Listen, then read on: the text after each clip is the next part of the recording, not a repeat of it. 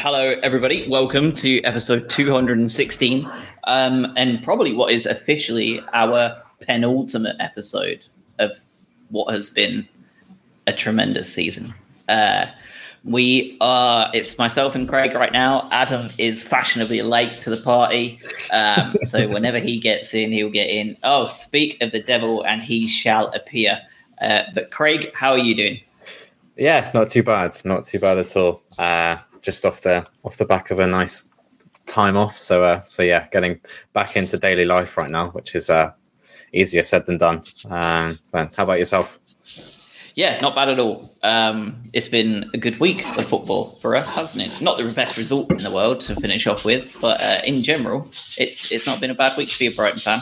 Um, so yeah, it's been good. Uh, my dog tried to die this weekend and then miraculously recovered as if nothing has ever happened. Um, so the joys of pet ownership, uh, as always, uh, just flooding the good vibes. Um, so like a thousand pound later and a fully healthy dog as if he's never been ill is great.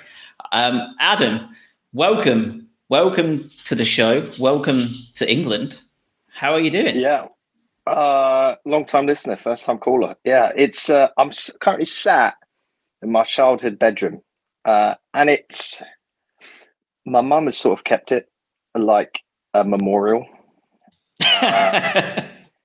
Like it's it's how I imagined if I happened to have expired at a young age.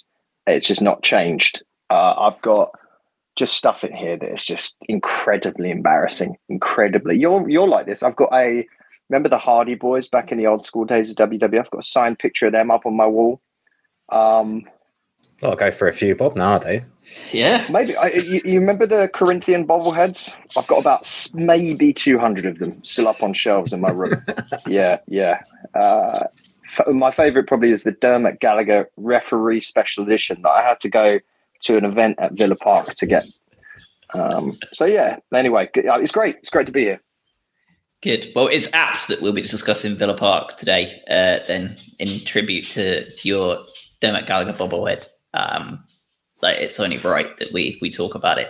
Um, That's the but, only reason I'm here, to be honest. Yeah. uh, this was um, a week of much rotation uh, and some really important dress rehearsals, really, for a number of players. Uh, Van Hecke for one, Buonanotte uh, for another, with his Manchester City performance, um, and then his corresponding Villa quieter game. Uh, Ayari's first start for the club. Um, we saw a lot of you know young players, Undav as well, again coming in. Um, we had a lot of players that had a good opportunity um, to show what they were made of over these last two games with the pressure mostly off. Um, let's talk about City first, though. Uh, they were not easy on us, were they? Uh, Walker, Stones, Rodri, uh, they popped in Lewis to pretend they were rotating a little bit. Uh, Bernardo Silva, Gundogan, uh, Kevin De Bruyne, Mahrez, Haaland, and Phil Foden as your outfield 10 uh, with Ortega in that goal. Uh, how'd that make you feel looking at that lineup, knowing that De Zerbi intended to try and get at least a point from it? I think it was it was more annoying given that the the game before that they completely rotated to have a, a second eleven. So uh, yeah, I was I was expecting very similar to their to their game before, but uh, yeah, especially given the rotation that we had too, it was sort of okay. We we might see this go one way um, quite heavily, but it, it wasn't the case. But as, with with that sort of City team, like you said, even Rico Lewis is is very good. So um, the only thing of seeing Rodri at centre back was the only really blemish on what is a a title winning team, isn't it?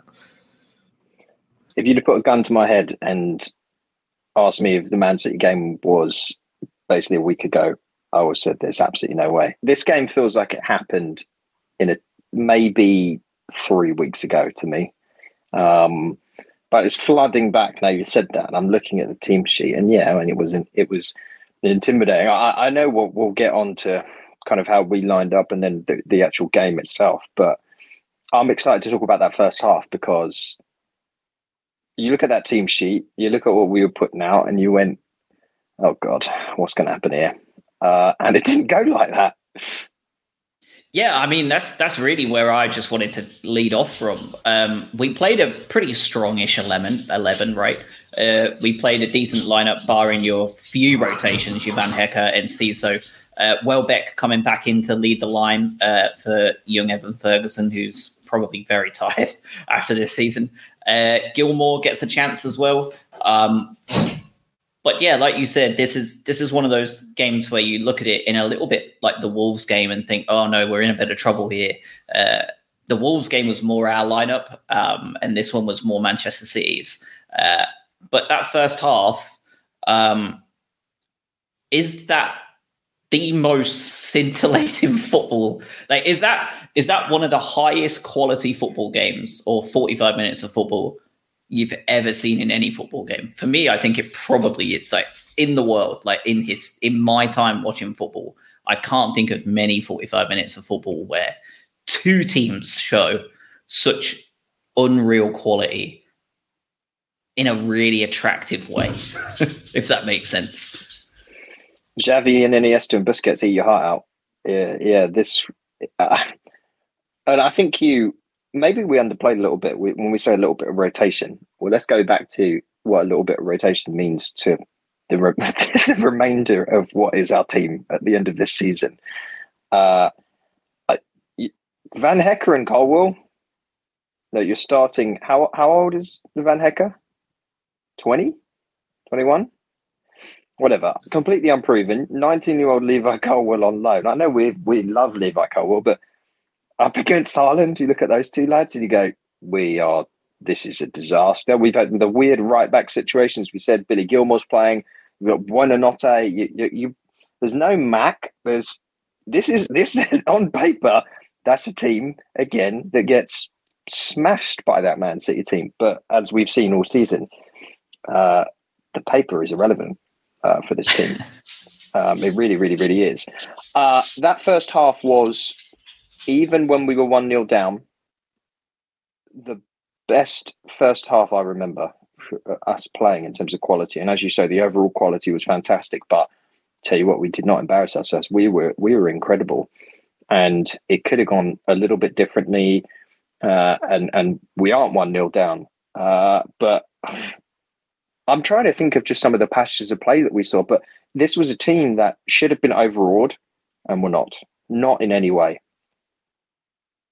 It's, it's strange given the, like you said, the age of the squad as well. It's just being able to, ah, I guess the, the pressure was off a little bit. I'm, I'm sure they we, we obviously wanted to get the point for Europa League, and we'll come on to that. But I think you, you're talking about two teams that have the freedom to play, you know, without too much of a consequence. I mean, they're, they're sort of still nursing a hangover from the title win, and we're sort of guaranteed European football, barring a catastrophe. So it's sort of like, well, that's perfect, right? And you then have two very expressive teams playing very exciting and very easy on the eye type of football, and you put them together, you're obviously going to find one hell of a high quality football game. Um, I, I, I didn't watch the whole 90 minutes, so I'm just I'm talking completely off what I've tr- uh, tried to fit in and watch. Um, but the the first half I did get, and yeah, I, I can only just concur with, with what you guys are saying. Yeah, I enjoyed that backhanded compliment from Pep saying we played really well, but they were still basically hungover from the weekend. Um, like he did, like he hasn't seen the videos of De Zerbi auditioning for Coyote Ugly. Like, get out of here! Like we all saw it. Like De Zerbi on top of the bar, singing his heart out and having a ball of a time. Like, nah, like come on, Pep. Like we we were just as much on on the beach as you were in that respect. Um, let's go to the chat real quick. Max in the chat. I don't know if you're still here. You said you can't stay long, uh, but uh, any tips on getting BT Sport cheap? No, just pirate it, you idiot. well, we, we saw some pirate news today as well, didn't we? There's a there's a few people, a few people got done for illegal streaming. So yeah, yeah, they're they're buying it though. They're actually like illegal streaming and then getting subscribers for it. Which oh, okay. Yeah, um, I, think, I don't believe you can be prosecuted for streaming, only distributing. Is, is that is that like a fake? Is that bro bro science that I've picked up? no, I think I think you're actually accurate. Um, it's the uh, it's a group. I guess it was like seven or eight people who were streaming it to people, uh, like obviously distributing it to people, uh, and they would charge them like a tenner a month, and people were paying for it. Um, I would suggest to those people paying for it like just please like get slightly more internet savvy. Um, there are plenty of options to watch Premier League football if you want to. Um, that is not paying ten pound to some random idiot who's doing something that you could be doing for nothing. Um, Max, also, uh, I I hope you're the same, Max. Uh, but I'm pretty sure you've won the Fantasy Premier League as well. Uh, so congratulations to you, um, if it is you. if it's not, then congratulations to the other Max Ward, I suppose. Um, Stephen in the chat, Adam, is it nice to be drinking proper beer, not Bud Light? Now the question is, what beer are you drinking? Well, here's the irony. um, I am drinking bloody Brooklyn Brewery from Pilsner buy here. Uh, so I'm drinking a beer that um, I guess was brewed uh, as the crow flies, probably about 30 minutes, 20 minutes from where I, I live, thousands of miles away. Um, but, you know, I have partaken in some more local stuff since I've been here. But um, to be honest, I got slightly compelled. This, this, you got a free, pretty nice glass when you bought the six pack. So, um, I'm a sucker for the little freebie. So I, I, yeah, yeah, love free stuff. Love it. Um, obviously, the first goal comes about about 25 minutes in after what was just 25 minutes of great football. Um, and really, we all knew Europa League was abound, uh, despite what De Zerbi tried to say. Um, and really, it wasn't too much of a bother, was it? We were playing a weakened side. Um, they caught us with a De Zerbi special with the counter attack that they put on um, and carved apart in ways that Manchester City have done against every single team this year and will continue to do to every single team this year uh, for the rest of the, the, what Champions League final and the FA Cup final. I think they've got left. Uh, I suspect they will do it to both of those teams. Um, and we were 1 0 down. And honestly, I felt all right with it. It wasn't one of those things I was too upset by. Um, Julio Enciso, however, was slightly more upset than I was. Um, and he let it all out in a 38th minute on one particular strike. Um, it has since won the match of the day's goal of the season uh, and will probably win our goal of the season whenever the Albion Awards start being sorted out, which is odd. I feel like our end of season stuff has started to be like organized by now, but I haven't heard anything about what that looks like. Um, but just how special was that strike? So, uh, Craig, I, I, it's hard to this is a layup, though, isn't it? Really? Uh, no, shit. Uh, it was enough where in. Did you see the little clip from when Pep was doing? He's being interviewed afterwards and doing the press conference, and he got distracted because he was watching the goal go in. Uh, uh, it's just one of those ones where if you've been crap at football for your life, um, and even if you've been good at football, you that's the that's the hit you dream of. That's the hit you dream of. Uh, you just smack it and curl it in to postage stamp in the top corner against the best team in the world.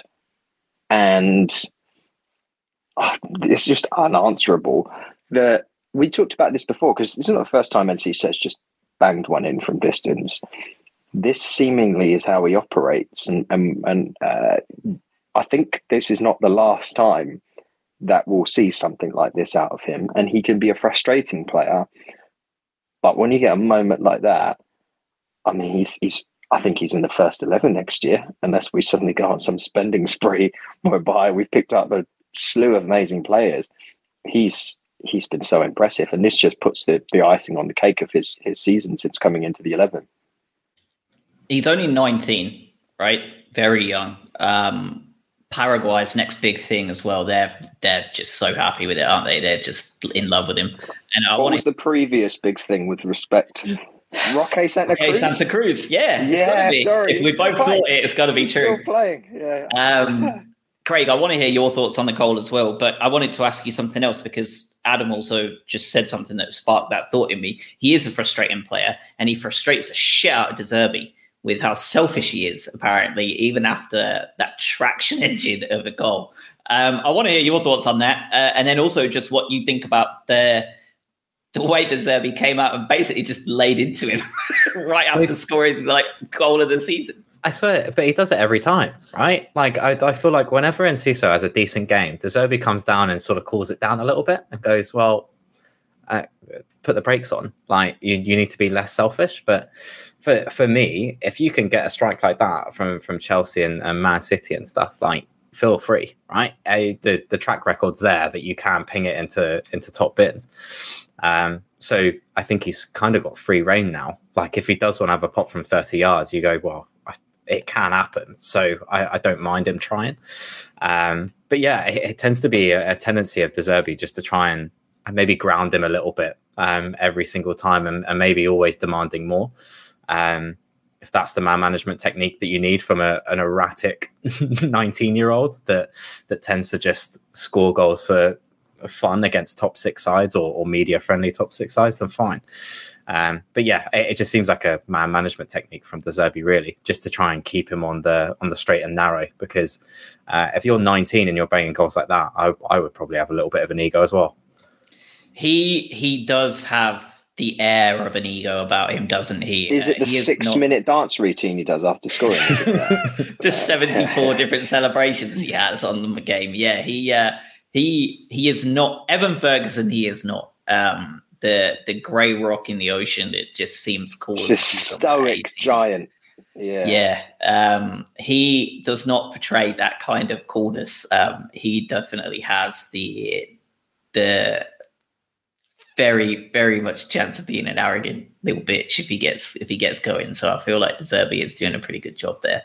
Um, Speaking second, of, I just want to mention quickly because that have you seen some of the stuff around Mudryk that's been coming out on the internet? How he's, you know, he's videoing old like guys in the gym and taking gym, a mick out of them and like t- commenting on camera angles for photo, like, and he's crap. Um, at least he has been. Uh, there's a. Uh, do you think like at 19?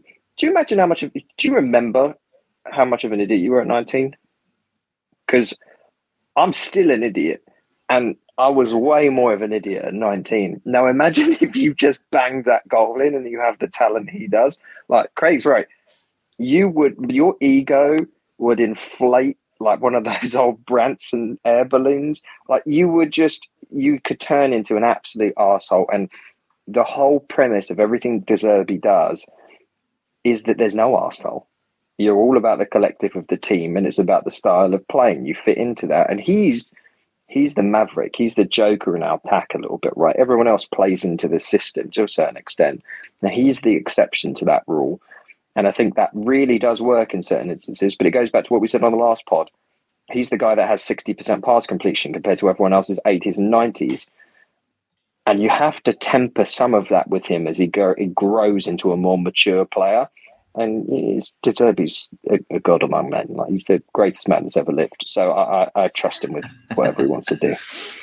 Uh, yeah, same again this week. By the way, sixty and sixty-one percent pass accuracy uh, at Manchester City and Villa. So yeah. Um, Buonanotte was not much better actually um, in the Villa game for horrendous pass accuracy. Um, I don't want to get into players too much. I want to go to Villa and then package deal the players because I do have some questions for you all and just thoughts. Um, Haaland's goal that was disallowed, because that was really the only major talking point for that second half of the Manchester City Brighton game. It's it's almost like everybody took their foot off the pedal a little bit after what was quite possibly just the most stupendous half of football you'll see all season. Um, and it's almost like they were like, all right, let's just relax a little bit. Uh, plenty of substitutions. Ferguson, Mac Allister, Veltman, and Undav came on for us. Uh, Gomez, Phillips, Alvarez, and Palmer on for City. Um, we, you know, we wanted to get some people rested. Uh, we wanted to get, you know, continue with the rotation. Um, and really, that that was the main talking point in that second half. Uh, that goal that was not from Erling Haaland. Uh, VAR ruled it out, adjudged to have fouled Colwill, I think, in the box. Uh, what are your thoughts on that? Yeah, I, I mean, I thought I on first viewing, I thought it was a foul, just sort of pulling him out of the way. I mean, the the tussles can go either way and, and those sort of things, but I also feel like if that if we scored a goal from that situation, I would fully expect it to be chalked off as well. So by by using that perspective, I I do think it was a foul and direct cause of him scoring a goal. Like if he didn't do it, I feel like it's a lot more contested. So in that approach, I can see why it's been chalked off. it's a foul, but they're never given. Uh, uh, so I'm very, very glad it was, and I'm sure everyone listening was. Uh, but how many times have you seen this silliness, especially in corners and free kicks? These tussles that happen, they just nothing, nothing ends up coming out of it. Um, yeah, the the good VAR happened. Um, I, I feel like it wouldn't have been given if there was more bodies in the box. Like, yeah, I maybe just, just because point. it's just a pure isolated incident. There's just two people being focused on. If that happens at a corner, that's not being given even with VAR. I was thinking the same. That's how I felt yeah, with the with the court the corner situation. Like they never get given. They, that happens at every corner, every single one, without fail. You'll see that exact foul at every corner, and it will never get given. Um, but I think now you've said it, I think you're right. That it, that box was actually quite empty, wasn't it? Um, so it stood out like a sore thumb. Um, and he full on basically pulled the shirt off his back, which is never the best way to try and pretend to not do something uh, when you're kind of turning the the large shirt into a double XL um, from yanking on it so hard. It's not, it's not going to be the best thing with all the TV cameras around. Um, all right. In terms of the game itself, before we move to Villa, don't want to touch on players too quickly. Uh, what anything else to cover in terms of the the game? Any incidences you wanted to touch on uh, from the Manchester City game itself? You, well, Craig might have one, but you're talking to the person that forgot this game occurred um, until you reminded me, and then I remembered that amazing first half. Uh, and and obviously, you, you can't forget the goal. I just said no, I couldn't remember what bloody week it even occurred in. I, I just think it was. I, I, know you didn't want to talk about players, so of course I'm going to talk about players a little bit. The uh, but but not a Brighton player. Let's not talk about Brighton players. That Haaland in general, right? There's this fear whenever you play him that he's going to do the the seemingly inevitable. Um, I don't feel at any point during that game, outside of the shirt pull moment, that there was many like very very very clear cut chances created for him. Um, and maybe I'm forgetting a couple that occurred, but the the way that we seemingly set up made him a bit more of an isolated figure. I think there was a point when he got free running behind the defense that did scare me in the first half, I believe, and he just got through as a runner and just sprinted off. Didn't end up scoring. But I mean, I'm saying this, it sounds really mundane to, to comment on this, but let's go back to what we talked about. Your defense is whoever on earth it was at right back for this game. I guess Caicedo, I think it was and a 19 year old and another youngster that's played what two Premier League games, started two Premier League games his career, and Estupiñán, who's rarely ever in his own half. Oh, that's impressive. That's really impressive. You don't even have your starting World Cup winning pivot sat in front of the defence. You've got Billy Gilmour, who everyone after Norwich was basically writing off as a championship player. Like, if that doesn't say a lot, I don't know what does. It's incredible. Incredible to be able to do that. All right, let's move to Villa then. Um, last game of the season, uh, European Tour confirmed, sixth place confirmed. We cannot move regardless. We could have beaten 25 0 or lost 100 0. We're not going anywhere but sixth place. So the pressure was truly off. Um, and De Zerbi uh, definitely portrayed that in the lineup he threw out there. Um, our lineup on that day, uh, two, three days ago Steele, Veltman, Webster, Colwill, Gross at left back, uh, Enciso, McAllister, Ayari uh, as a debut, Buonanotte again, Undav, and Ferguson. Um, we had some very young kids on the bench, but also a very strong bench as well. Uh, Lewis Dunk on the bench, Welbeck, Gilmour, uh, Caicedo, Estupiñán, Mitoma, Van Hecke, uh, and Hinshelwood uh, on the bench. Um, this is a game that Villa desperately needed to win uh, in order to leapfrog uh, Spurs into that seventh place finish. And within about eight minutes, it was another De Zerbi special uh, being caught on a counter attack uh, with what looked to be a back three initially. Um, really caught out of place, uh, and what was basically the easiest goal uh, Luiz is ever going to score. Um, not a great start, was it? did it feel like we were just on the beach at this point? Were you were you fearing the worst? Yeah, pretty much. Um, the the level of rotation. I think. I mean, we spoke a bit about Man City before this, but completely missed the the concept that Dunk wasn't playing, right? And, I guess just the the seemingly non-effect that it had against what is a, a title-winning team. But um, yeah, it just felt a little bit like sixes and sevens for that first goal, and we couldn't have made it any easier for them. Uh, it's, it's a heavily rotated team. Um, you know, we're, we're, sort of giving his first start. There's there's a, a, few players in there. Pascal Gross at the left back, for example. Like that, it, it's just stuff that even we're not used to, and we're we're used to a lot of rotation. So. Um, when I saw obviously saw, saw the lineup and, and tried to make sense of it, um, it was it was a case of okay, well, this is going to be a hard one to to try and get something out of. Um, but you're right. I think it's more of a fact that nothing could have changed and our season is pretty much confirmed and, and we're in the top six. Uh, it's just a, bit of a bad goal to give away. I came into this game with probably all did this kind of like swagger of I don't care what happens. It doesn't matter. We've already done what we need to do. Just do whatever. Play anyone. It, as soon as they scored, I became furious. Uh, I was like, no, you fucking excuse my friend. Get out there earn your money, do do it. Don't embarrass yourself. Uh, because let's keep that that happiness, that momentum, that that aggression going into the summer.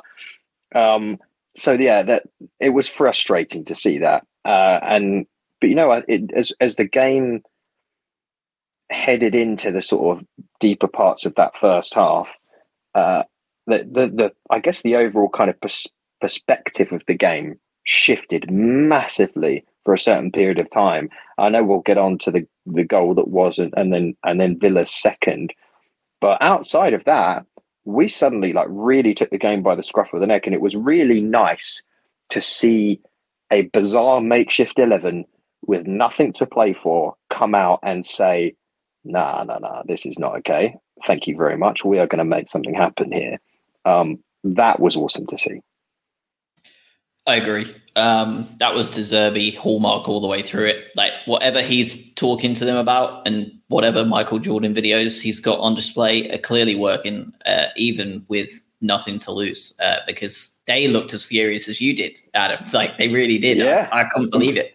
Well, it might be Scottie Pippen videos now. I don't know if anyone cares about this, American listeners, who's coming out and basically saying Michael Jordan wasn't very good and it was all all him. So yeah, maybe maybe Scottie Pippen videos. Maybe. Um, I don't feel like uh, De Zerbi would agree with that. I feel like the only person that agrees with wag. is Scottie Pippen. um, yes. So let's talk about uh, the goal that wasn't, um, and then the goal that was uh, from Deniz Undav. Um, and just Dennis, let's just talk Deniz Undav uh, in general. Um, let's get on to some of the players because he he only played against Villa. We have probably plowed a furrow so deep into Farmers League jokes uh, about poor Deniz Undav this year season um, that there is not much left uh, to sow, sow or reap rather, I suppose, from that. Um, so the last six games, however, um, almost coincidentally since Buzz's boot room, uh, which seems to have been a turnaround for him. Um, and he has actually come out and said that he has had the best couple of months in his life recently for Brighton. Everything has changed. He's happy now. Whatever all this means, he's he's turned it around. Um, and we're starting to see and understand from his movement why he scored as many goals as he did at the Belgian league uh, aren't we? Because he is not particularly rapid or does anything particularly special um, in the same way that Maupay doesn't, right? Um, but he's got very clearly now uh, that instinct that we hadn't seen for a long time. Um, it seems to have refound itself because this is a dangerous footballer now, isn't it? Yes, yeah. I, I, especially sort of the turn. I think you what five goals in eight games. You, you had a couple disallowed throughout as well. Like we know that that composure and that instinct is there. It's just I think it's taken him a while to to adapt or maybe to get his chance. Um, but I guess anyone that had even followed a hint of Belgian Pro League last year would would have been fully aware of his capabilities in front of goal. It's just how quickly or how how well could he adapt to a, a very high level of football. Um, and if this means that he's through that adaptation and, and is is going through that now, and if he gets five goals in every eight games, yes, it is a dangerous footballer um, that we have. I say we as a as a collective fan base have um, have been highly critical of this year. I, I still don't know whether he's the worst or best player ever. Uh, I, I, it's so he has the Mope. It's so easy to compare him. It feels lazy to compare him to Mope, but I'm going to compare him to Mope. Uh, in that you get the sublime goals from him. Right? We talked about those two chip goals that he scored, and you're like, how on earth have you managed that, mate? And you, you know, go back to some of Mope's goals that he scored. And how often do we all, as fans, that watch Mope play, you know, like, mate, you're one on one with the keeper. How do you not score this? And Undav's got that in him. He's absolutely got that thing where he just, you're like, the easy ones he can't do. It was in, there was one in this game as well where he got completely through and he just didn't have a clinical finish. Um, and it was a good save too. To Emi Martinez, as a credit, Emi Martinez is a good keeper. I hate him, but he's a good keeper. Um, but you know, uh, you you need to for these players that play in, in uh, up top. And again, this is a really very very basic point. You have to have that killer instinct. I've not seen the killer instinct from him. I've seen the ability to score amazing goals, and his positioning and movement has been really impressive. What we've seen him play. But this is a team that aren't we the team? I saw some stat the other day that's created the most like chances in the top. Like we, we create the XG created or something is off the charts for us. He should be scoring. Uh, here's so here's a question. I'd, I'd be interested if people will think about this. Neal Maupay's on the bench at Everton, an Everton side that you know very very bad. But we've seen the renaissance that every player has had under De Zerbi. Is would Neal Maupay be better than Deniz Undav has been under Roberto De Zerbi? I don't know the answer to that, but my guess is be pretty similar. Yeah, uh, yeah. I mean, that's all I can probably say as well. Um, I'm not sure.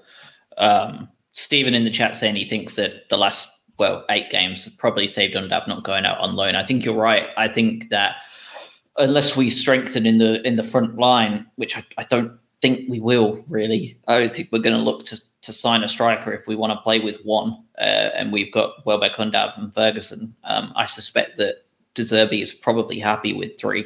Uh, I think you want four for European football. Yeah, you're right. Um, and Pedro may well fit that bill as yeah, well um, yeah, yeah. because he has played as a striker a lot of his career. Um, it's only really this last year or so that he's dropped back a little bit and shone. Um, so it's it's going to depend on what Sterling wants to do. Um, but yeah, I think he's right in that. I think that Undav definitely isn't going out on loan now. Um, I think he's definitely got himself a position in that squad. Um, the US tour should be interesting. Thinks he's going to play around with the back line. Uh, I don't know whether you mean like fours and three at the backs. Um, if you do, I don't think we'll mess with that. Um, I think that De Zerbi loves his four at the back, his four two three one, and it's not going to change. He's been very adamant that his football will never change. Uh, he has his ideas and his philosophy. I, I think we were forced into a three at the back this weekend just for something to do. It was almost like something he just wanted to have a look at. Um, but his goal this weekend, uh, first of all, the disallowed goal was a proper killer instinct goal. Um, that was one of those ones that you've not seen a Brighton striker do outside of Evan Ferguson in since Glenn Murray. Really, like it was it was a great kind of goal off the back of the defender that you don't see, and then it's promptly ruled out. Um, which is, yeah, true. Which Great. is just classic. Webster Webster's ball and Cisso's ball, fantastic as well. Yeah, yeah. Um, then of course the Villa goal comes, um, and then the worry comes that the heads might go down. Uh, it most they most certainly didn't. Uh, Jacob Ramsey though uh, was fantastic for Villa. Annoyingly, I thought I thought he was really good all day. He was the only one that really stood out as anything in this Villa side that has been unbelievable under Emery. Um, you know, the return that Emery has got from this Villa side is astounding. Uh, and yet, when I watched that team, this weekend. I wasn't that impressed, with the exception of Ramsey. I thought he was superb and only 22 as well. So uh, we there's a lot of talented young kids coming through. Um, but we did go into halftime uh, 2 1 down with Deniz Undav scoring the goal. Pascal Gross assist. Uh, why not, right? Pascal Gross, as per usual, playing at left back, grabs an assist for the goal. Nothing surprises me about that guy anymore. Like, I just, I just, with the amount of positions that that he's played as well. Um, yeah, we, we can sit here and talk about Gross all day. Um, but the fact that Undav's managed to control that with the back of his head is is stellar as well. Whether that was actually uh, a genuine attempt or he knew what he was doing. Um, but I I laughed the first time I saw it, but it's it's a good finish when it does drop for him. That's the it goes this this nutty thing, isn't it? He's got absolutely no right to do that. Like the backwards bobble header that completely destroys the defender, and then he and he pops it in. Um, but, the, but let's. I know you're probably going to bring this up. Let's not sour what was a obviously. I know we lost, but uh, we're, we're going to do a season wrap up where we'll talk about how incredible this was, obviously. But let's let's let's moan a bit. Uh, this was disallowed. This refereeing performance, David Coote and his merry band of idiots it, that it was a dire. But every when you annoy everyone, the commentary, every fan of any club, Villa, Brighton, neutral, the dogs are barking outside of the stadium. I, every decision that they could have made was the dumbest decision that you could make. I don't understand how they're paid. Yeah, unfortunately, I was inevitably headed to this point as well uh, because they were fucking awful. Like I have never been, and that's that's where I felt like I know you said you were furious after the uh, after the goal, but like I still wasn't even that bothered until this refereeing performance just kept ramping up. Like I think it was like the fourth yellow card challenge from Matty Cash that got waved away that had me like fuming. I was livid. Like I was like sat up. I was like, this is absolutely. I was raging. Like, what are we doing here? Like I know you just want to go on your holiday and you've had a long season and you want to just go away. But like so do these players and they want to go without uh, like leaving on crutches, preferably, Mr. Coote. So if you could please protect anyone on that field whatsoever from these challenges that are coming in, it would be great because it was a spicy game for what was the last game of the season with one team had nothing to play for. Um, and CISO was doing a great job winding everybody up. Um, but yeah, like I, I actually can't fathom how bad that refereeing performance was. And if this was a game we needed something from, we're 37, with 38 minutes on the dot now in, we'd have spent the last 36 of them post intro talking about this prick.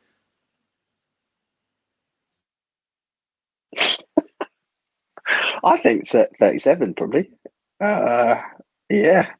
I don't, I, whatever. There's uh, there's no logical conclusion that we can reach, Craig. Like I don't. We how many times have we talked about this? It's not like we can come to some miraculous thing where oh great, yeah, hopefully this changes. But uh, we how often did we talk about how we thought the season would come down to this game? You're absolutely right. Like how aggrieved would we be if some of these decisions whereby we could have arguably Villa players could be sent off, as you say. Uh, players could have been injured let's have here's a hypothetical.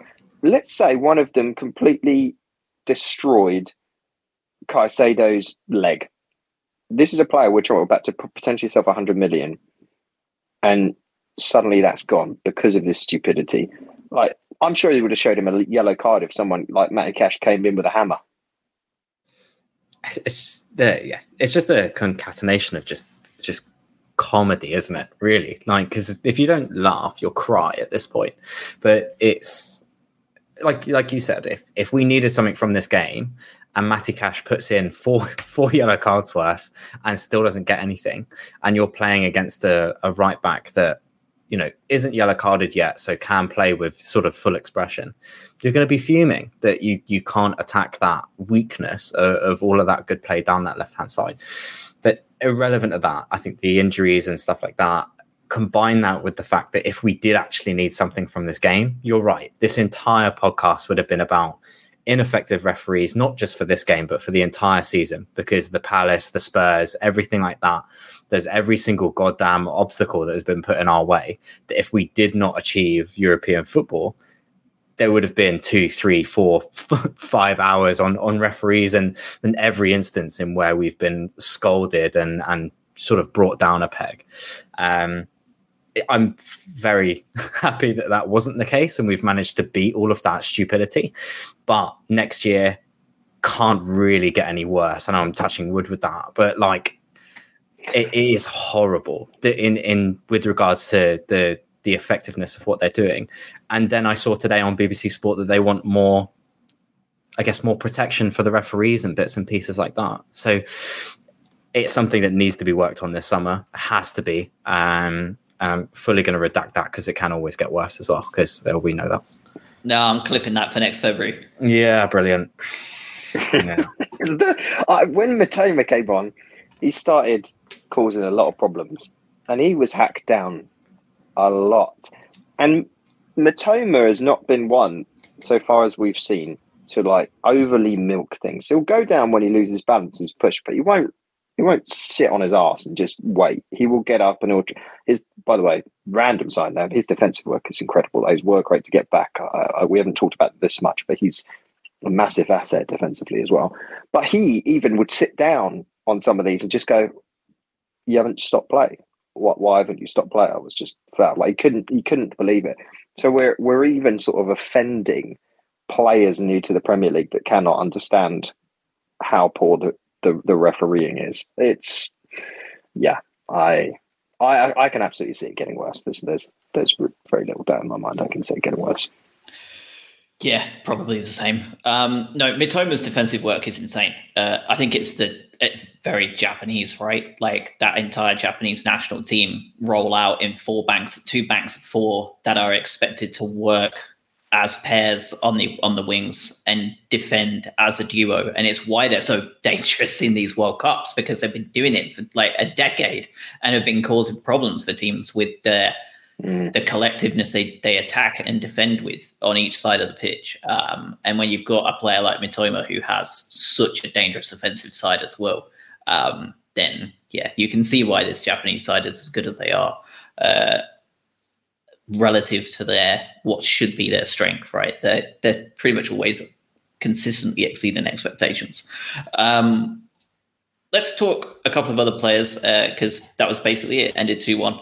Um, the the rise and fall and rise and fall and rise and fall of the Mr. Inconsistent himself, Facundo Buonanotte. Um, he is one to watch next year, I'm sure, uh, because he gives me major Alexis Mac Allister vibes. Um, this is a kid that's just come over from Argentina, uh, labeled as a really promising, very promising young man.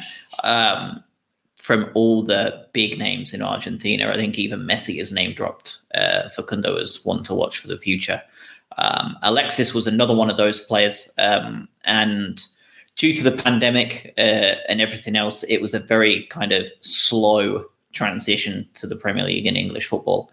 Um, I don't think Facundo is going to take that long, simply because the world around him is hopefully better. God forbid we get another one. Um, but everything's looking better these days ish.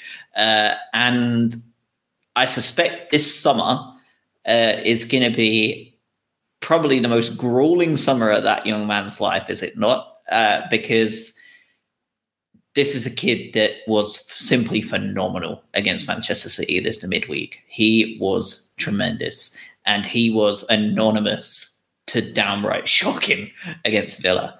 Um, and that's what we would see from Alexis when he was first coming into the squad. And now we are about to sell him for 70 million plus to Liverpool. Um, what do, what do we think? What do you think? I would love to hear your thoughts on Facundo uh, because I think he is probably going to be that next player that is going to take a little while to bed in. Uh, but I feel like by November of this year, he's going to be one of those players that we're talking about as like first name on the team sheet if he grows how he looks like he could.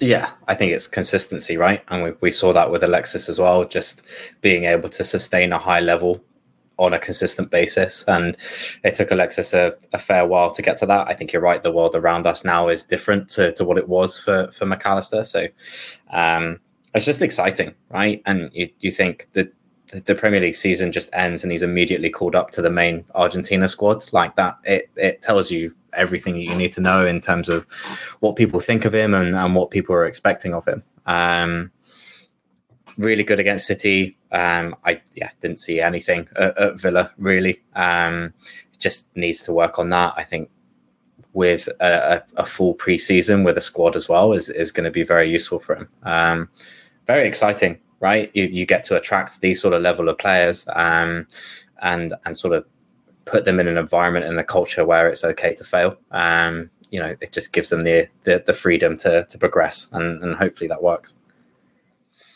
Yeah, he's the he's the guy that Carlos Tevez managed and came out and, and said was you know comparable to to Messi. Um, I mean, yeah, I, have not seen that yet.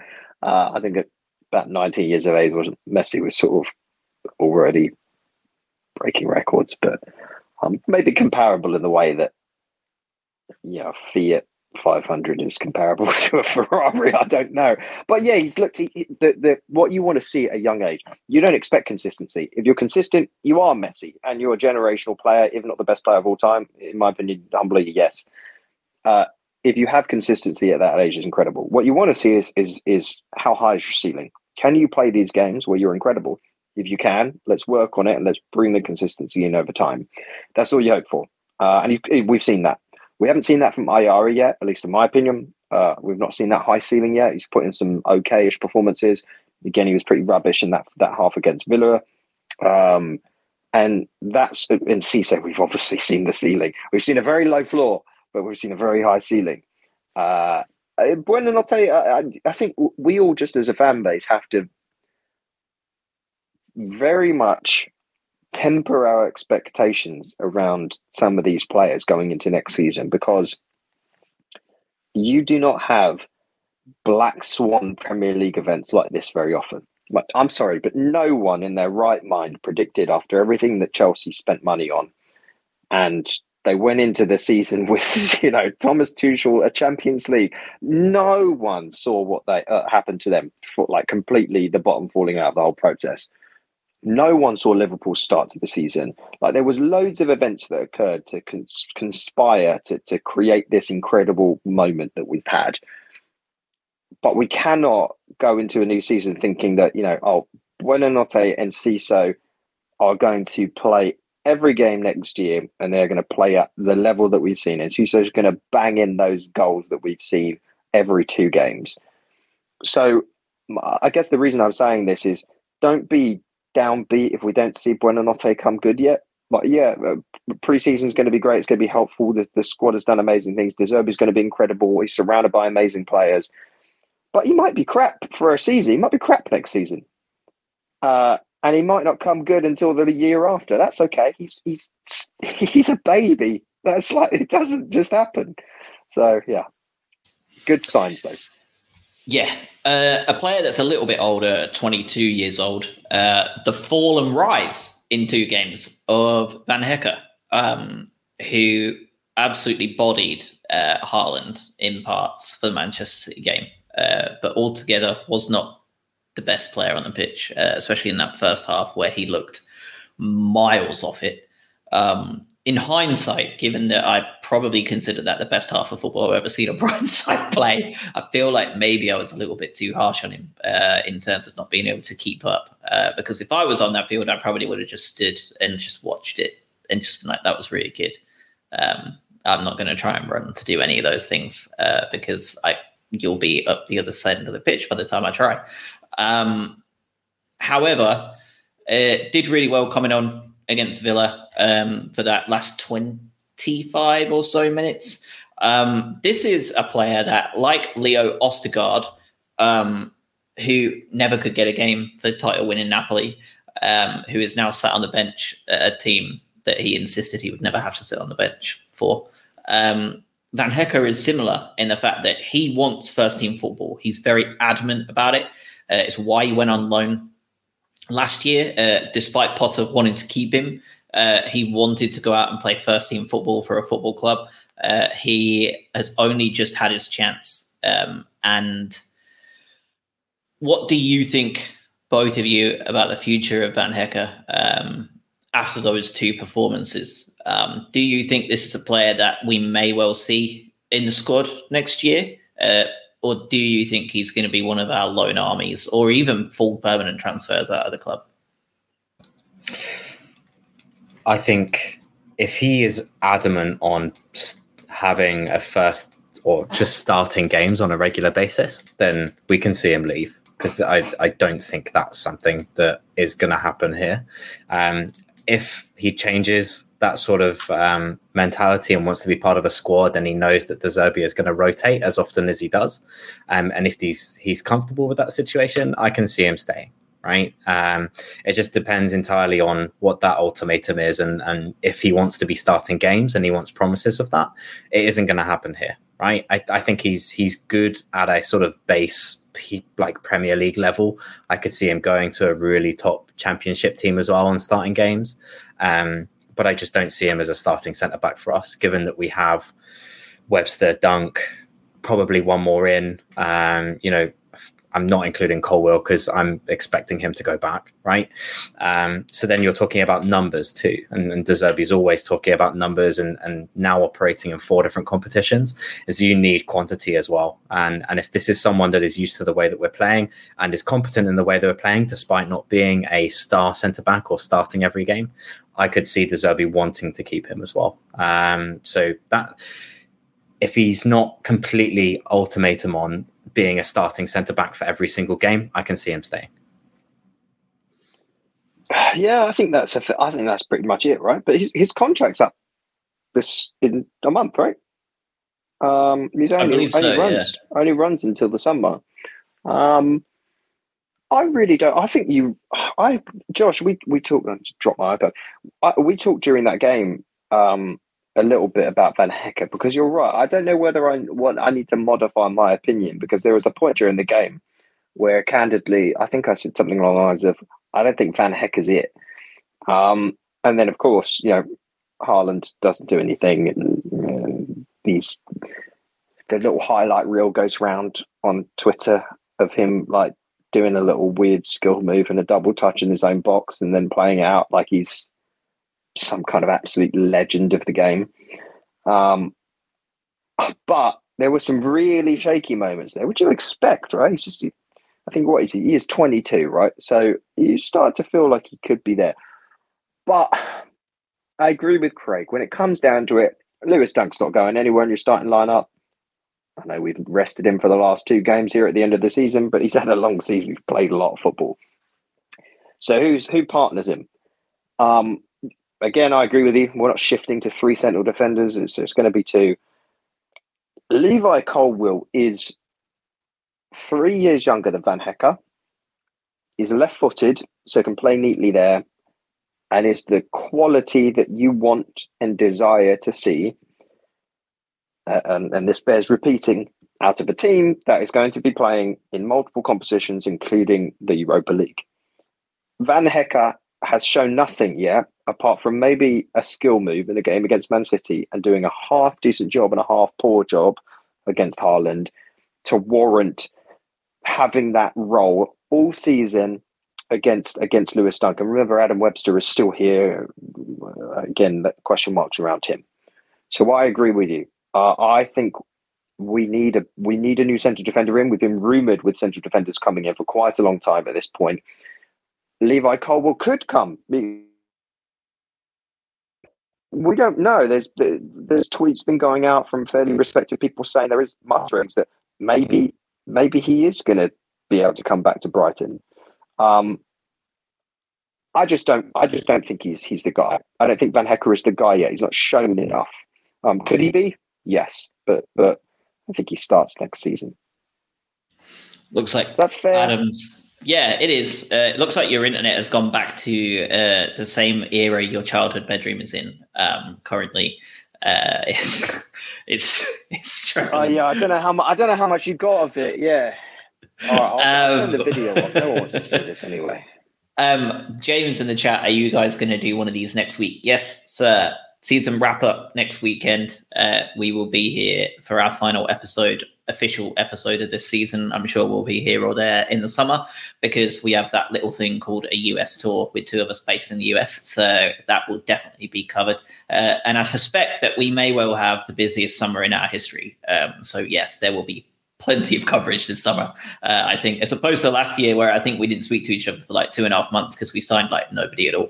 Um, yeah, nothing happened. Yeah, yeah, yeah, nothing happened until Cucurella bounced, uh, and I think that was like you know days before the season started and Estupiñán came in. I think outside of that, we didn't do anything at all. So very different summer coming up. Um, let's talk about those two that we're inevitably then going to talk about uh, this summer.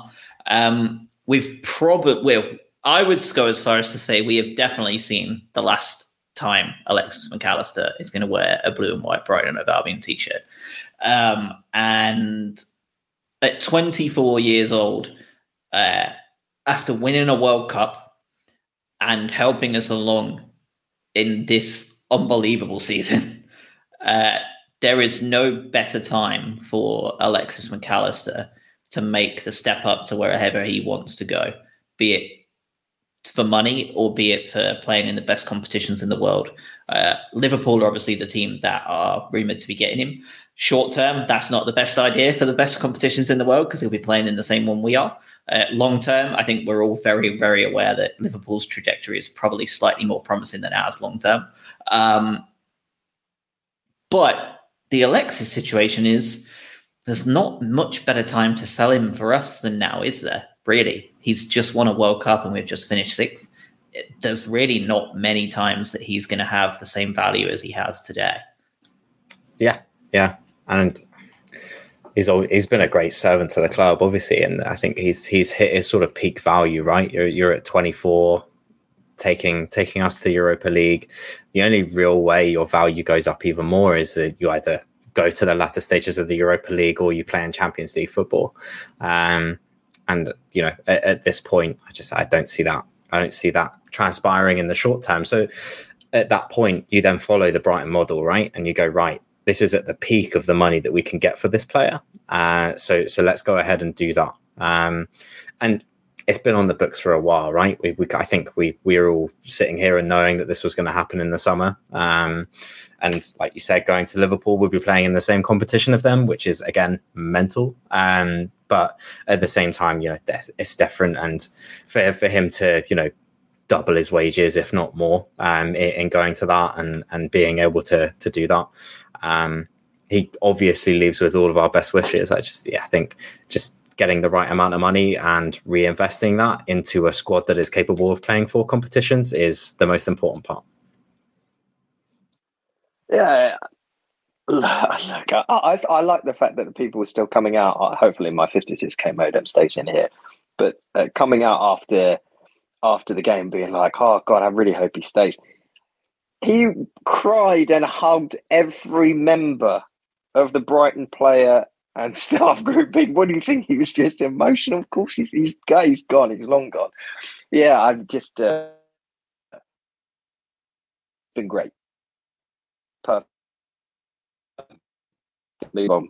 Uh, I really do think, uh, whatever, this internet is absolutely diabolical, isn't it? Whatever, he's done. Alexis is done. I'm done.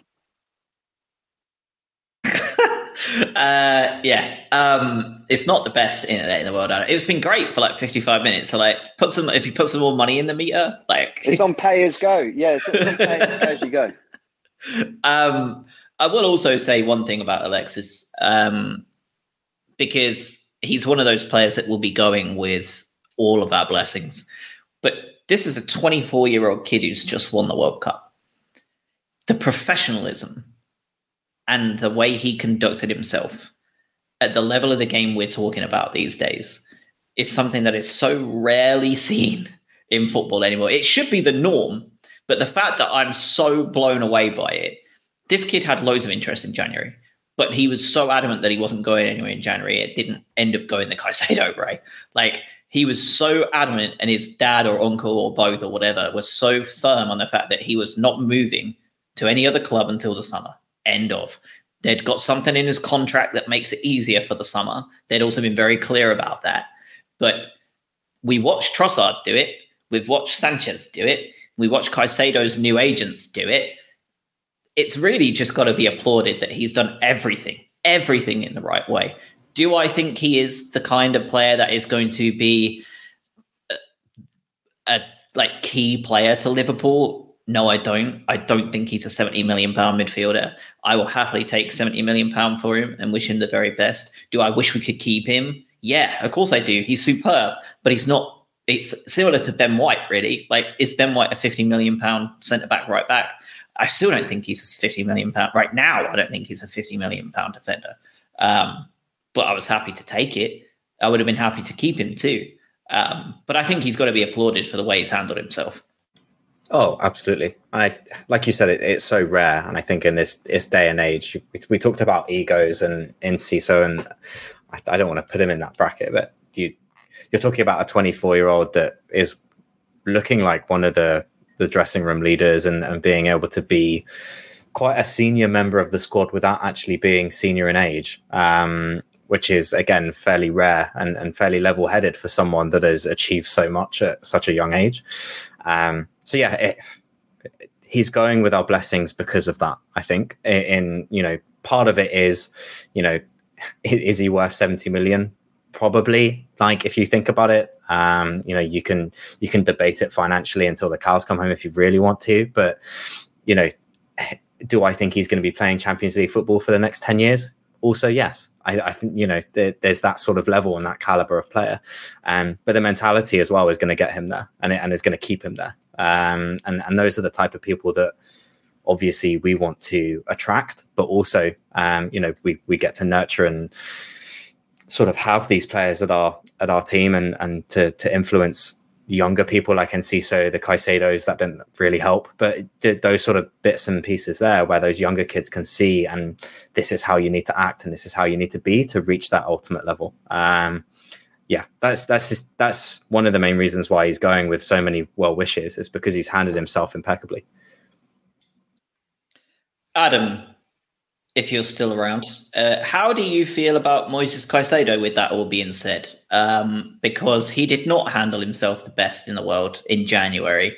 Um, we did see the change happen almost overnight from the minute the new agents took over.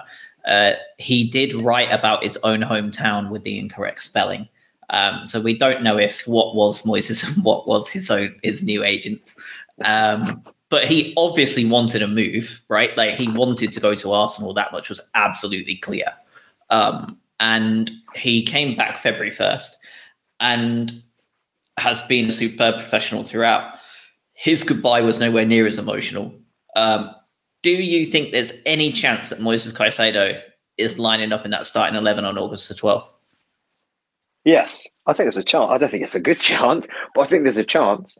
Uh, well, because it depends what your perspective on on old Fabrizio. You know. Um, well, I would say there is a zero percent chance of Alexis Mac Allister lining up for us.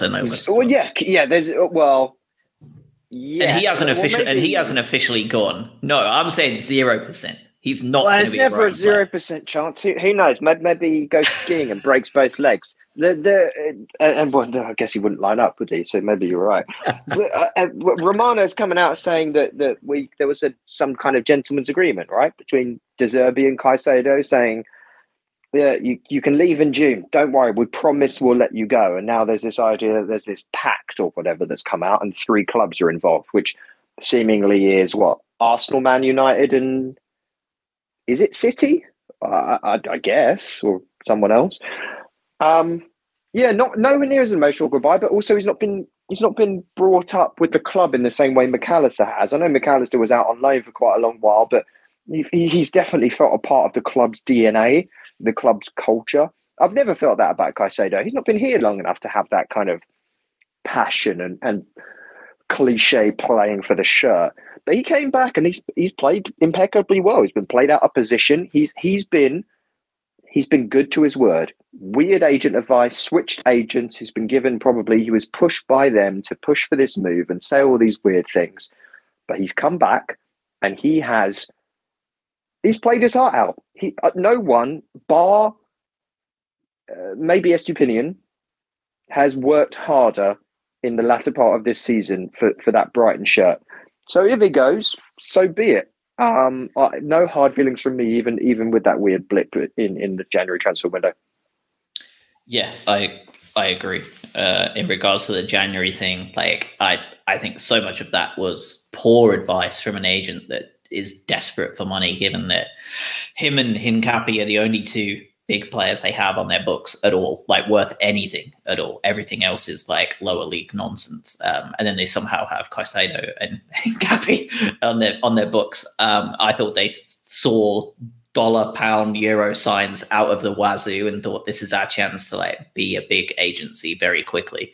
Um, and it didn't work out because they didn't realize that they were going head to head with Tony Bloom, which is a bit of a mistake um, for anyone at any level. Um, De uh, Spurs are rumored to be interested in him. Um, sounds Do like not even speak it into existence. It sounds like he's already told them to go f themselves uh, unofficially. Um, he's very, very honestly said he will be here next season. He has no interest in going anywhere else. Uh, he said he will stay here as long as he has the fire to be here. Um, is what he said.